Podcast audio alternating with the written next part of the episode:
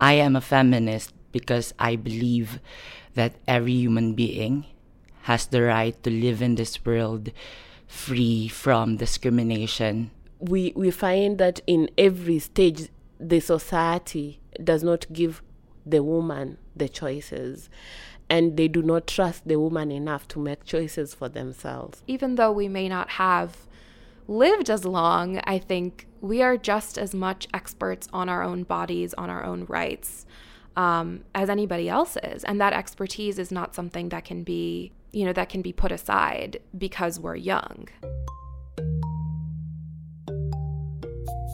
Abortion in Kenya is illegal unless a mother's health is in danger, but that doesn't stop the procedure from happening. About one fifth of all pregnancies in the country are terminated through risky means. Every day, seven women die from complications of an unsafe abortion.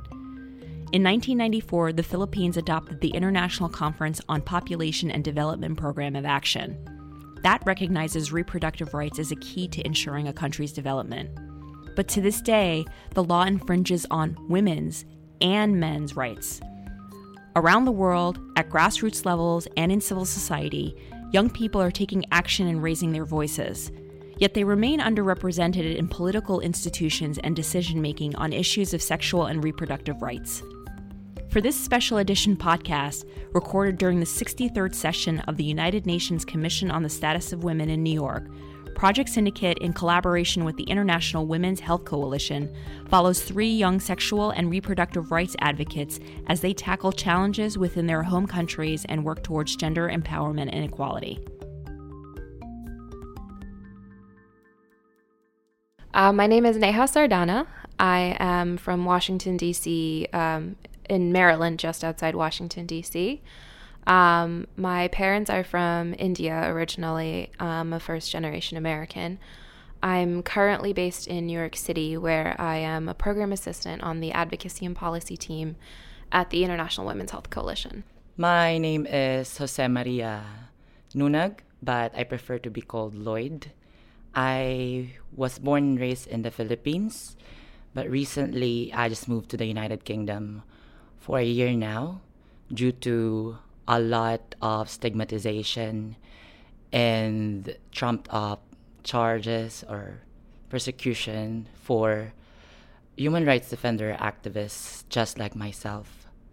My name is Patricia uh, Teresa Nudyorao. I'm from Kenya, uh, in a town called Kisumu. So, in Kisumu, I work for a non governmental organization known as KMET Kenya. Uh, KMET does reproductive health, uh, advocacy, and service delivery. So I do advocacy. I grew up around a lot of women because my family is from India. I grew up around a lot of Indian relatives and first generation Americans and immigrants, um, and a lot of women that I really looked up to who did not have the ability to make choices about their own bodies and about their own lives. And there was this huge, um, huge gap in the fact that they were so empowered and so you know um, strong but the fact that they at the end of the day were not able to make decisions about themselves. And to them that was the norm. That was the status quo. Welcome everybody.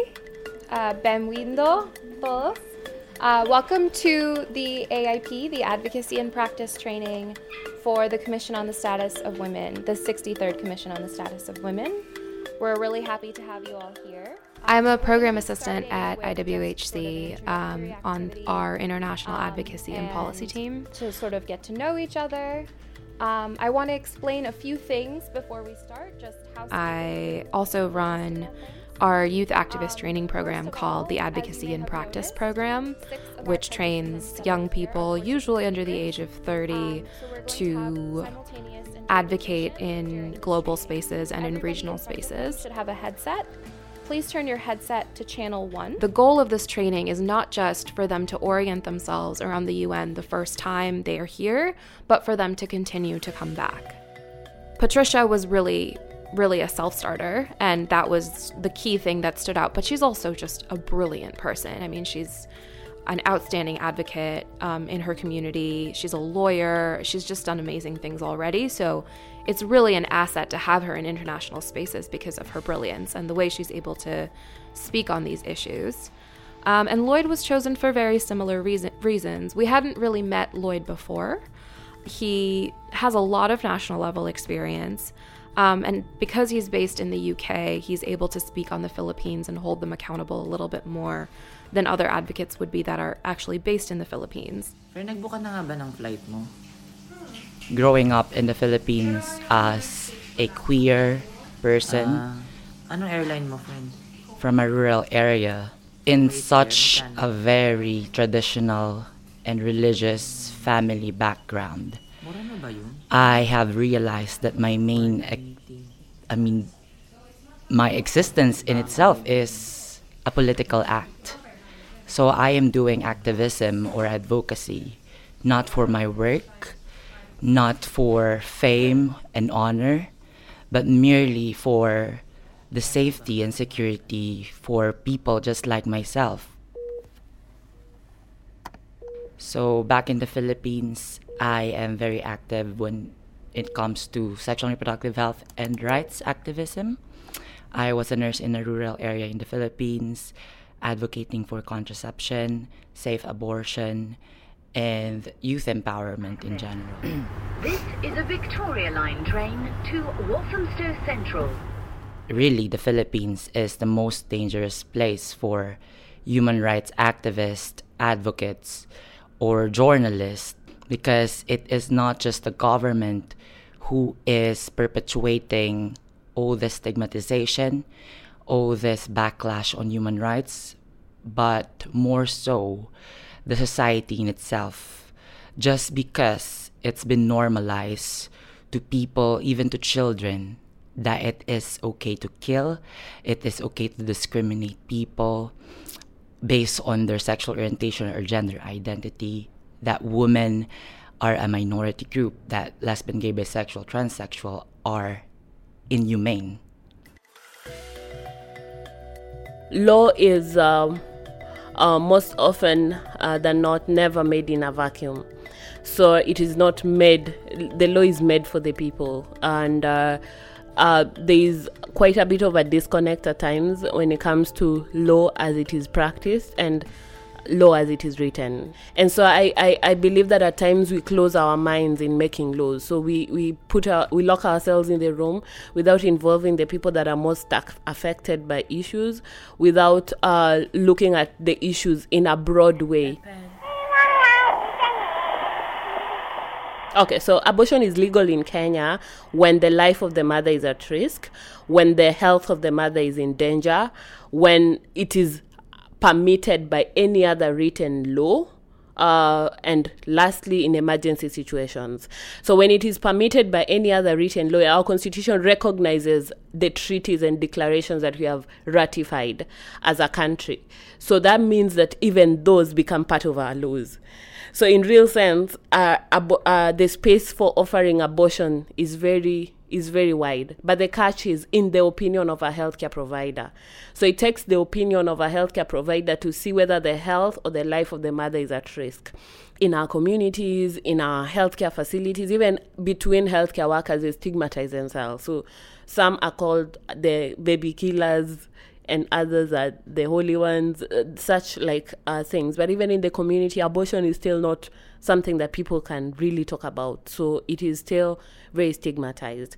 And so there is the issue of access and there's the issue of stigma that really affect uh, abortion services uptake. Uh, access in terms of not many people are trained. Uh, uh, we don't have a standards and guidelines. So uh, in in real sense right now it's very difficult to train providers uh, on offering abortion services. I think it's something that is is a barrier to access. The fact that the law is not very clear healthcare workers are still being uh, uh, victimized for offering abortion services uh, some that are in court. So uh, there are still a lot of harassment that make access very difficult. It's still very difficult to access abortion services in healthcare, uh, in uh, government uh, healthcare facilities.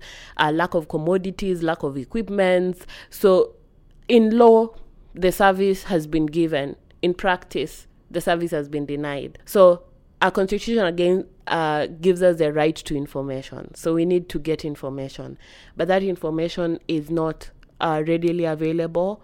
Uh, our teenage uh, pregnancy rates are high, but no one is talking about sex. Because apparently, if you talk about comprehensive sexuality education, then you will teach young people how to do sex. So there is just a lot of uh, again myths and misconception and misunderstanding when it comes to what sex, uh, comprehensive sexuality education is that I think needs to really be looked into. So I believe uh, uh, comprehensive sexuality education is really key in making sure that we drop in term. There's a drop in terms of the number of teenage pregnancies that are currently being experienced, and when there is a an unwanted pregnancy, the ch- chances of having an unsafe abortion are high. Uh, an abortion really is high, and where uh, services are restricted, then the chances of unsafe abortion get high. And when unsafe abortion is high, the chances of death and maternal mortality. So I, I believe, like even in in uh, solving issues to do the maternal mortality, then we need to begin from information. The second thing that is key is patriarchy. So I want to have uh, an I, I heard of many cases where when a woman wants to go for a service, then the man has to approve. And uh, the man uh, in their lives, some of them do not understand why am I getting married to you and you do not want to give birth? Because apparently the only main reason why a woman exists is to give birth uh, according to a lot of men, especially in the rural areas. So you'll find cases of women coming for implants, uh, Implanons, and then uh, they come back the next day with the husband and they have to remove it because the husband has refused. So that goes into the issues of empowerment. Most women are not empowered, so the man makes the decisions, the bulk of the decisions, any decision.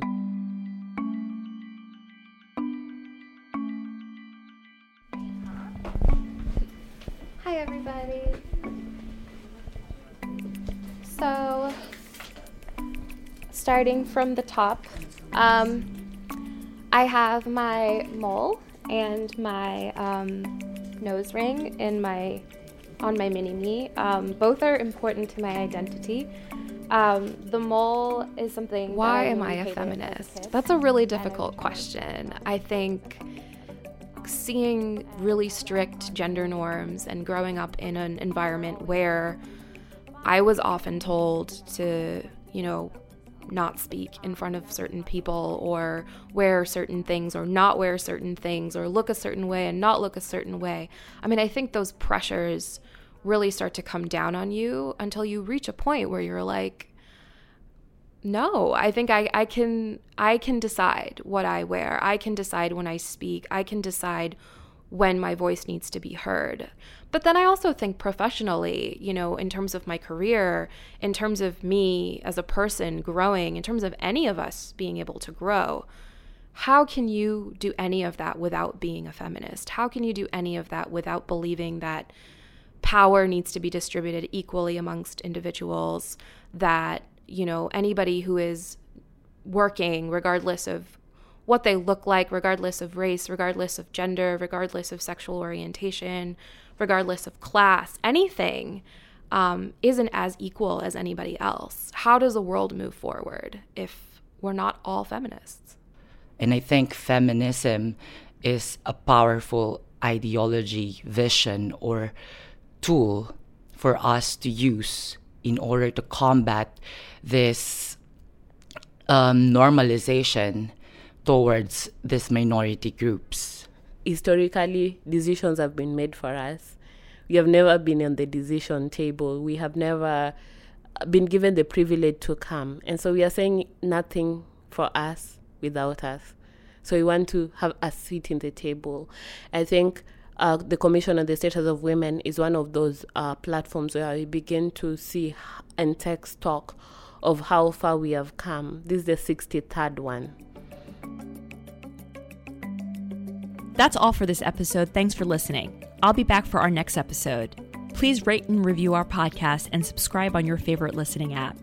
PS Podcast is produced and edited by Kasha Brusalian. Special thanks to the International Women's Health Coalition and Project Syndicate editors Jonathan Stein and Rachel Dana.